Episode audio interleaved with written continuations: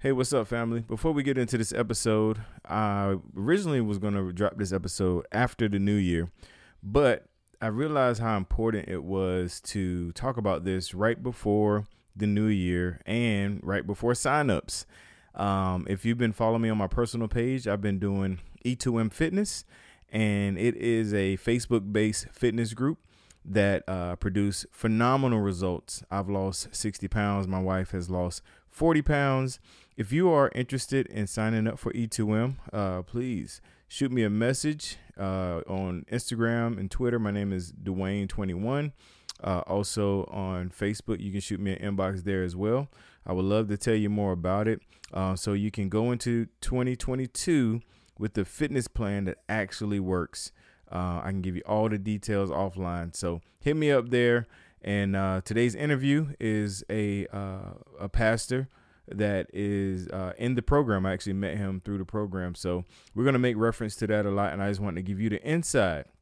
Make sure you sign up for E2M. If you do, hit me up. Put my name down as a reference. And I would love to tell you more about it. Again, just hit me any of those spaces. You can email me at thebarpodcast, the number 21 at gmail.com. or at Dawain21, Instagram, Twitter, inbox me, DM me. I will respond. Y'all enjoy the show. Yo, welcome to the bar. Come on and pull up a seat and open up your Bible. What a wonderful feast. The living bread, and we're discussing what it means for the streets, the inner cities and the burbs, and every person we meet. This is where we challenge worldviews that we hear from world news. In light of the scripture, we are here to serve you. We're your source for resources to help you on your way as you battle mean forces. This is for the people who can see the importance of sound theology and the scripture that support it. And this is for the truth lovers, biblically reforming, preaching Christ to the nations. Yeah, welcome to the Modern Reformation, yeah. The Bar, Biblical and Reformed. Welcome everybody to The Bar. It's your boy Dawain in the building, right back in here another Tuesday. Super excited as always, be coming through your speakers, through your earbuds, where you listen to The Bar. We're grateful that you are listening. And I love to start every show the same way, thanking the listeners. Thank you guys for listening to The Bar. We are going into, or probably by the time you hear this episode, we're in 2022. And we're in another year, and by God's grace, man, we've been doing this. March would make 6 years, and I just want to thank you guys for rocking with me this long. And to all the newcomers, thank you guys for tuning into The Bar and sharing The Bar. And like I do every week, I bring you an awesome guest. This awesome guest, actually, we are part of a secret order. We're part of a secret group. No, it's not secret. Those that follow me on personal pages, I am in a fitness group called E2M, and we actually connected there. But I have on none other than my brother, Philip. How you doing, man? Man, I am doing good, man. Thanks for having me. I appreciate it. Yeah, it used to be, you know, so when I joined E2M, there were 3,000 people in it. It was like the secret order, and now there's like 76,000 people, and it's hard to keep that secret. You can't even walk around the grocery store, you know. You better have asparagus in your cart at the grocery store, because if not, you won't get busted. I love it, man. I love it. So, man, not only are you in E2M, you also in the ministry, and we connected when you saw probably one of my many Reform shirts. I'm always wearing the banner, and that's how we connected. So I want to give you an opportunity to introduce yourself to my listeners. Share anything you'd like to share, personal, professional. You got the floor to do that right here. Yeah, man, sure. Well, guys, as he said, my name's Philip. I'm a bivocational Anglican priest. And so I work full-time for a little firm called Pinnacle Financial Partners. I work in their commercial banking team. But the ministry that I've been called to and I've been a part of now for 3 years, I've been in ordained ministry for 4 years, 6 years. And so, but I recently, about 3 years ago, joined the clergy team over at St. Andrew's Park Circle, which if you're not familiar with South Carolina, that's North Charleston, South Carolina. So that's where I am. And really enjoy being a part of their clergy team there. I'm the associate pastor, and my colleague Dave and myself lead the people there. And so I've been doing that now for 3 years. Previous to that, planted a church in Somerville, pastored that for almost 4 years. We folded in with St. Andrews 3 years ago. Previous to that was in youth ministry, and so did youth ministry for almost 10 years before going into the pastor world. So ministry's been my entire life, but went into bivocational ministry 7 years ago in May, which is really hard to believe, and have been doing bivocational ministry and love the opportunity to spend time getting people to see that there's no longer a divide between secular and sacred, that we can have them together. And so that's been a really big passion of mine. Puritans were huge on that. Puritans were big on the calling of the normal layperson to go into the world as ministers in jobs as teachers, personal trainers, accountants, bankers. And so I live that life every day. I'm married to Carrie. We've been married now we're at that point to where we've been married long enough that I've got to think about it a little harder than normal. And so we're going up on, I believe, 12 years. We'll be coming up, 13 years, 22. So we'll be coming up on 13 years of marriage. Two amazing kids, Sanders, my son, who's 11, Allie, my little girl, who is 7. And man, we are full speed ahead. He said we're in E2M. I can't not be a part of something and share my story of E2M. My wife and I joined that July 2020, lost over 100 pounds between the two of us. It's changed our life.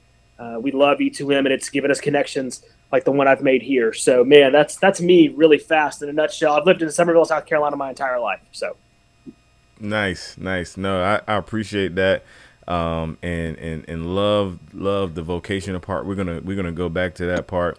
Definitely want to speak to that, and definitely big shout out to E2M, man. Congratulations to you and your wife doing that. So, you know, you make me feel old when you say, you know, been married long enough to have to think about it, because 2022, it'll be 14 for me and my wife. And I'm like, I think I got it down pretty good. Good. Yeah, man. Good for you. I need to do a better job of having it down.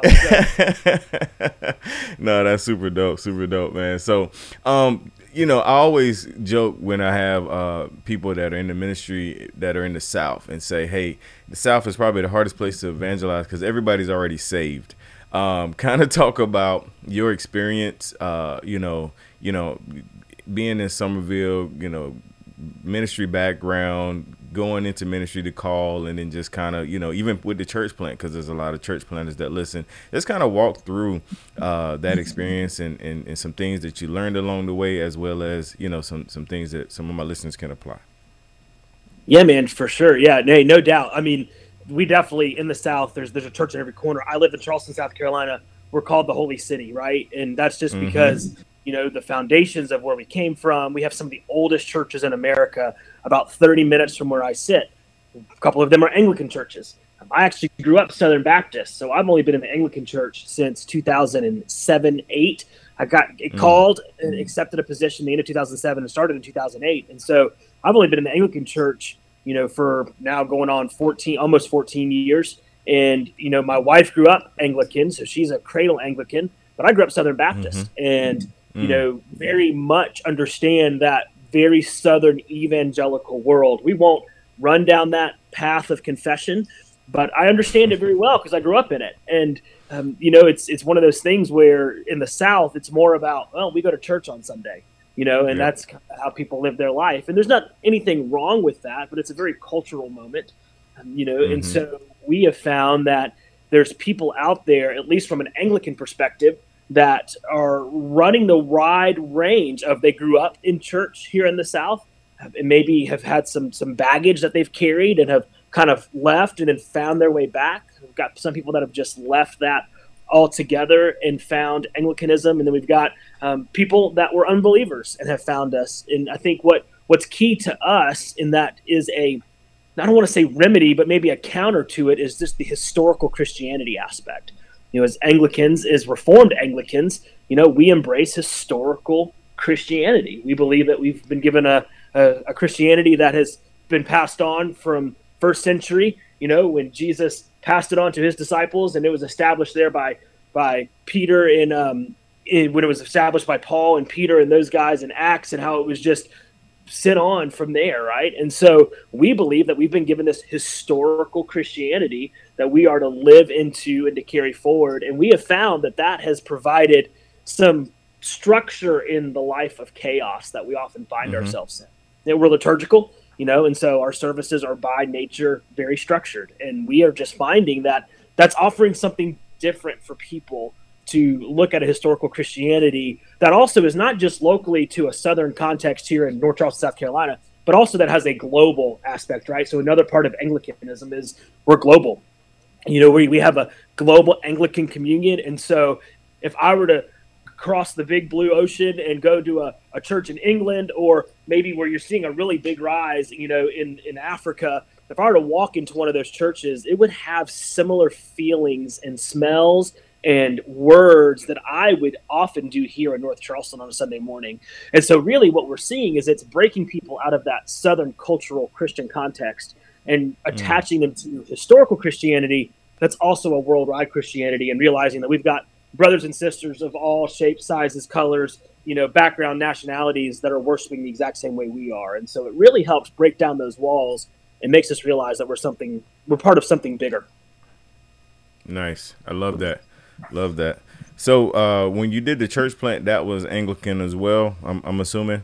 Yeah, man. So we planted an Anglican church here in Summerville, South Carolina back in, let's see, my little girl was born 7 years ago, and we launched services, you know, 2 weeks after she was born. And so that was, we launched 8 years ago and then went into full-time weekly services not too long after that, so 7 years ago. And we did that for about 4 years. And the Lord did some great work, but back to the South, right? There's churches everywhere. And, you know, where we were in Summerville, there was another Anglican church down the street. I love them dearly. Great brothers and sisters. We had a hard time gaining a lot of traction, lost some key families. And then one night, my colleague and I, Dave, we were spending time with each other. And once a month, him and I would get together for 5 years. We were pastors to each other. We pastored each other. He was planting an Anglican church 20 minutes from me, and the Lord, through good conversation and through direction and Holy Spirit leading, brought our churches together. And so I went and joined the clergy team at St. Andrew's back in 2018. Nice. So kind of to dig into that a little bit, you know, you talk about that conversation and bringing the church together, because there's maybe somebody that's kind of looking at that or looking into that. What are some things that you experienced that, you know, maybe hindsight you would have did different, or, you know, did you feel good about everything, or what are some little details in that process that you experienced that somebody might benefit from? Yeah, man. Hey, that's a great question. And here's why. We always hear about the success of church planning. We don't often hear about the struggles of church planning. And where I do not at all consider ourselves a failed church plant because of the stories of redemption that came out of that, the people that were baptized, the people that found Jesus. You know, there were parts of me in those days and when we were really struggling and trying to figure out what was next, and as the Lord was starting to maybe move us into a new season, man, there were many times I felt like a failure. I felt like I'm just another statistic, right? We hear statistics. You pick up a church plant book. It starts off with the grim statistics of how many churches make it in 3 years, 5 years. You know, there's benchmarks that we need to hit. And if you haven't hit this benchmark by year 5, the success rate drops by another 20%, you know? And so I walk through these moments of that's kind of how I felt, like I maybe was a failure. But what I had to realize, and I realized through great counsel and mentors, is, man, when the Lord works and the gospel moves, there is no such thing as failure. And we definitely experienced that. And so what I learned from those years of planting a church was the very first thing that I tell church planters that call me and want to hang out with me is I tell them, do not do this by yourself. That was one thing that was a really hard struggle for me. Yeah, I had some bought-in lay people. I had some core members. I had people that loved what we did, and they bought the vision of where God was leading us. And part of the reason why we kind of went through a shift is because some of those families just moved away. It's not against their doing. They were called to other parts of the United States and have moved out. And so that was part of the reason we kind of had what we had going on. But what I really realized is I didn't have that number two that I could lead on. I didn't spend time doing the leadership development with key leaders to have somebody that's pulling rope with me. You know, so we talk about E2M, right? E2M is successful because you're not pulling the rope by yourself.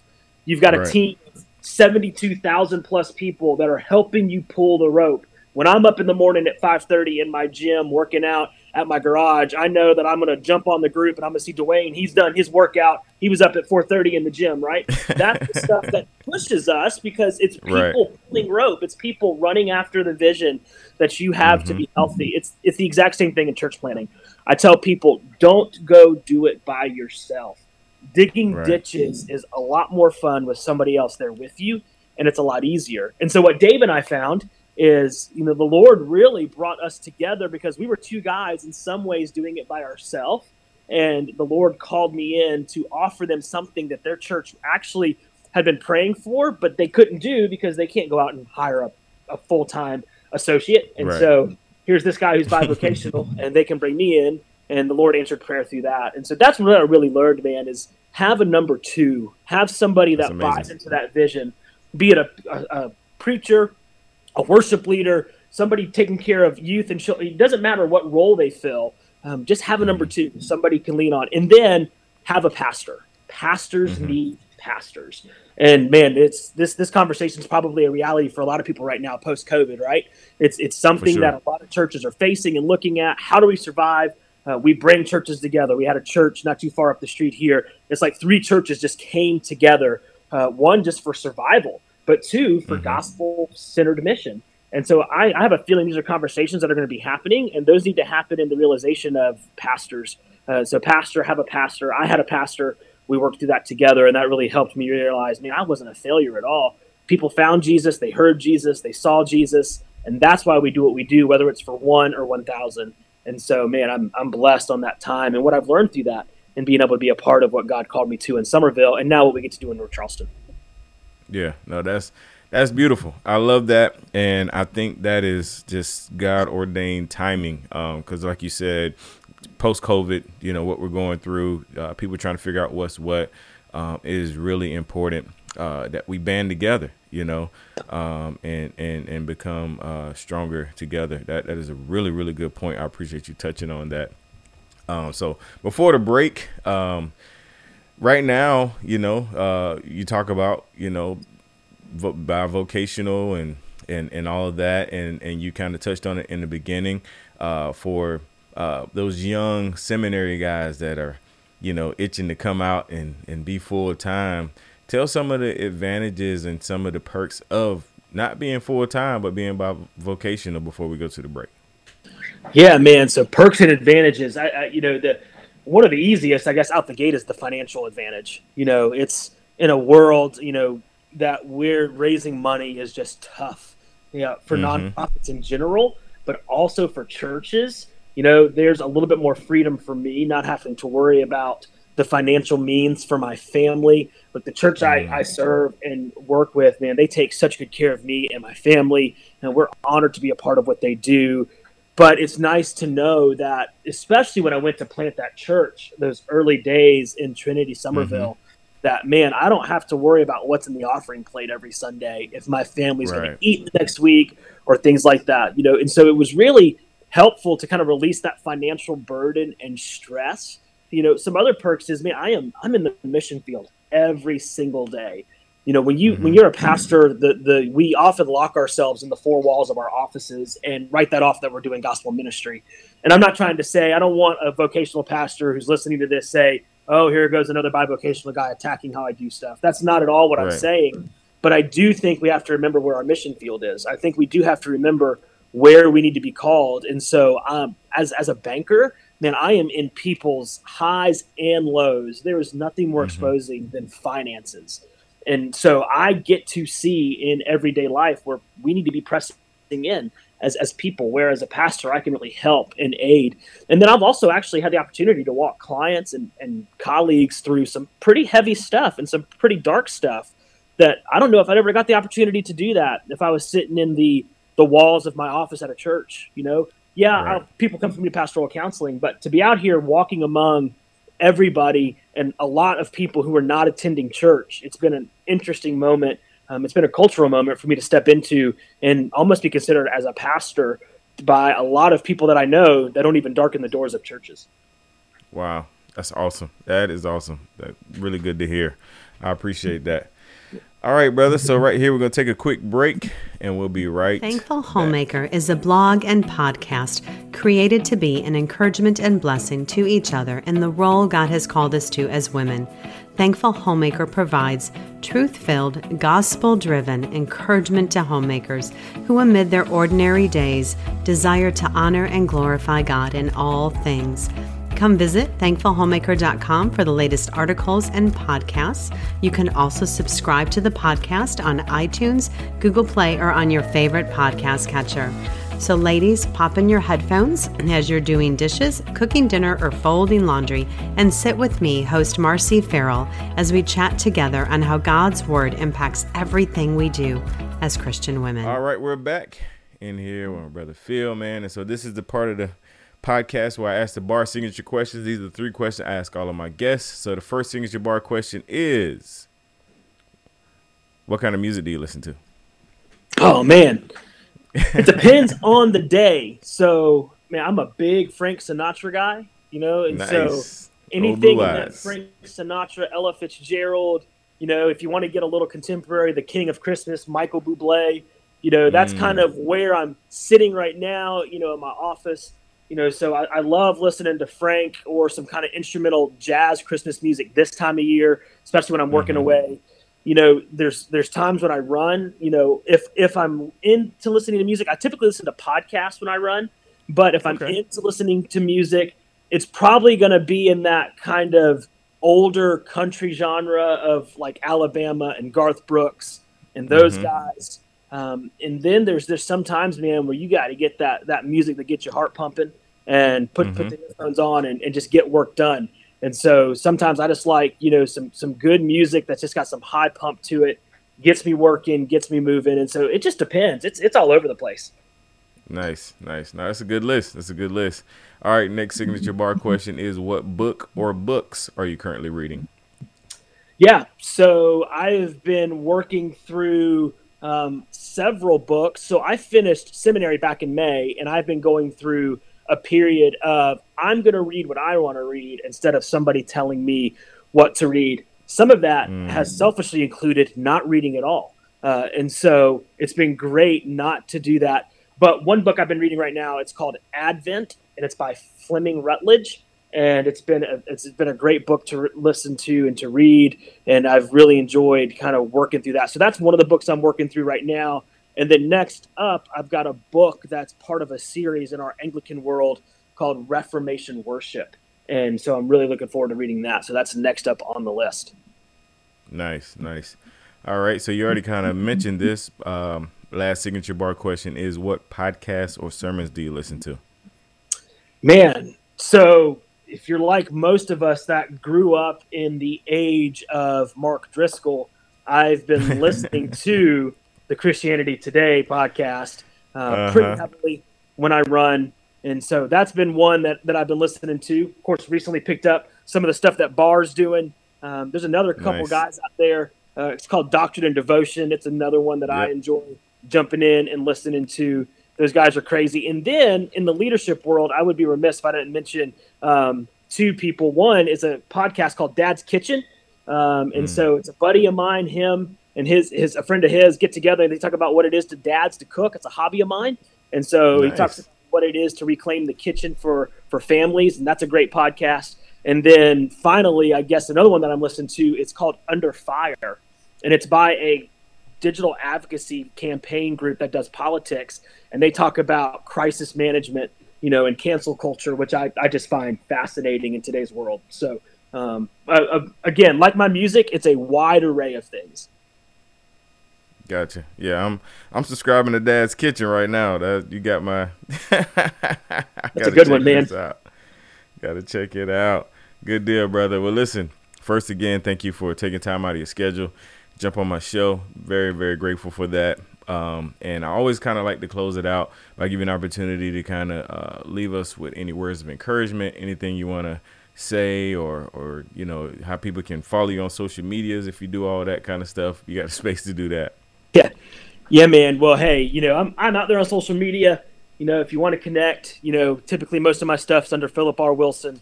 We'd love to connect with some people. You know, our church is out there, St. Andrew's Park Circle.